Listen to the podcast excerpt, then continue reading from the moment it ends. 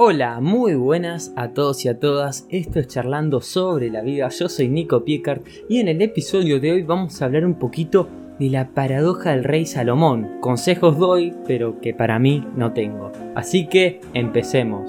¿Sos de las personas que da buenos consejos a los demás, pero no sabes cómo actuar cuando el problema lo tenés vos? Este es un fenómeno bastante común, porque al fin y al cabo, manejar los desafíos propios es más complejo, aunque solo sea porque para ello solemos contar con más información. La paradoja del rey Salomón define un comportamiento con el que muchos podemos sentirnos identificados. Se da cuando uno es especialmente bueno a la hora de dar consejos. Tenemos una gran disposición, ingenio y empatía para conectar con los demás y encontrar siempre las palabras justas y adecuadas. Sin embargo, esa misma competencia carece de utilidad en nosotros mismos. Dicho de otro modo, esta idea define a la perfección el clásico refrán de consejos doy que para mí no tengo, porque admitámoslo, en ocasiones siempre es más fácil atender y actuar ante perspectivas ajenas que responsabilizarse de las propias. Es más relajado e incluso interesante reflexionar sobre los mundos de los demás que eh, responsabilizarse de los actos personales.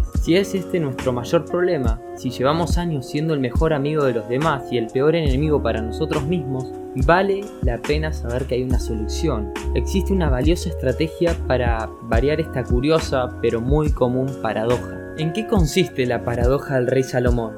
Cuando pronunciamos el nombre del rey Salomón es habitual pensar en esta clásica figura de gran sabiduría. Cuenta la historia que la gente hacía largos viajes desde ciudades muy lejanas solo para pedirle un consejo. Él los daba con gran acierto, ganando fama y cosechando admiración por sus originales y brillantes razonamientos. Ahora bien, a pesar de esta distinción a la hora de aconsejar a los demás, él mismo acabó siendo conocido a su vez por un estilo de vida poco virtuoso e incluso inadecuado, tomando malas decisiones, y no solo una, sino varias veces.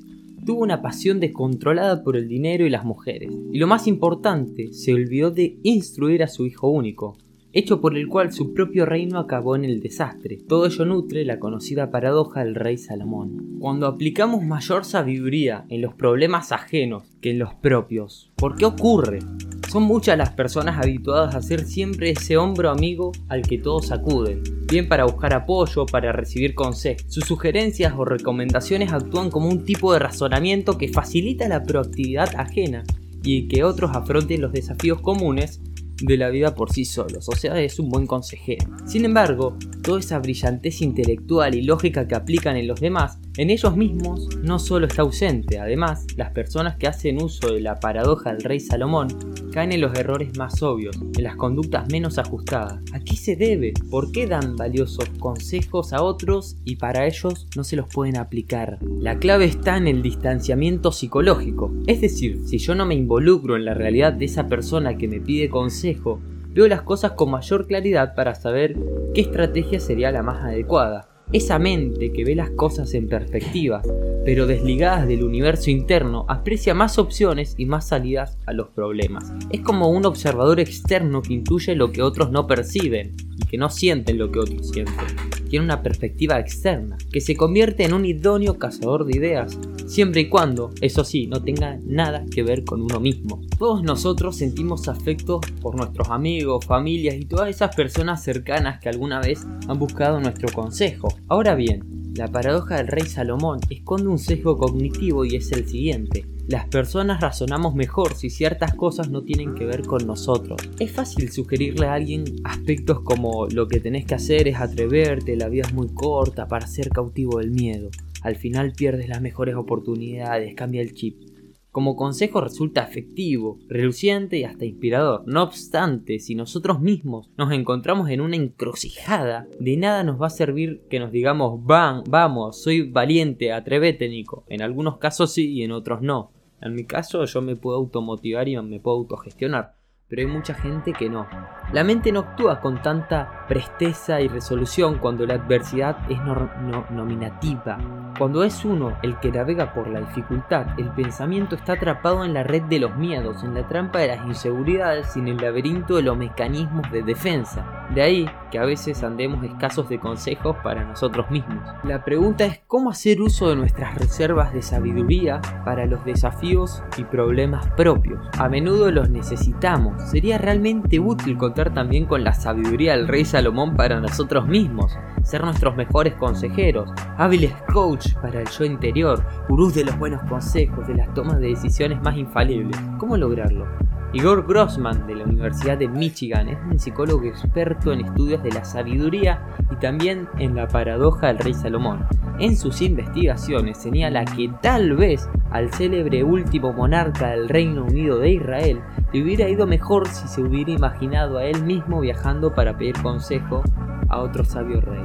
¿Qué significa esto? Implica que una estrategia para buscar soluciones a nuestros desafíos cotidianos es imaginar por un momento que nuestro problema no es nuestro sino de otra persona. Con ello, aplicamos nuevamente la distancia psicológica, ese recurso valioso y efectivo que amplifica las ideas y aumenta la perspectiva y abre nuevas opciones. Asimismo, hacernos preguntas en tercera persona como ¿por qué él o ella se siente de esta manera? ¿Quién podría hacer para sentirse mejor? Actúa como eh, efectos catalizadores para buscar soluciones, para actuar por fin como nuestros mejores aliados en momentos necesitados. Y esto es muy común, muchas personas cuando tienen problemas dicen que lo miren desde otra perspectiva o incluso recurrimos a personas y amigos que nos aconsejan y a veces tienen razón y son víctimas de esta, de esta paradoja. Realmente yo uso esta técnica y la quería traer a través de la historia del rey Salomón y es muy efectiva, así que si alguna vez tenés un problema y no sabes qué hacer,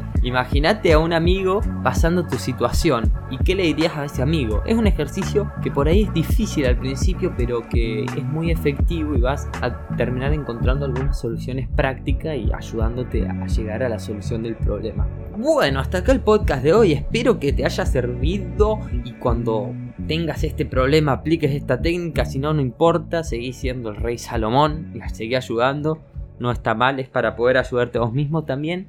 Si aprendiste algo nuevo, no olvides de compartirlo y seguir en redes sociales. Nos vemos en el próximo episodio. Te ha hablado Nico Piecar. Chao.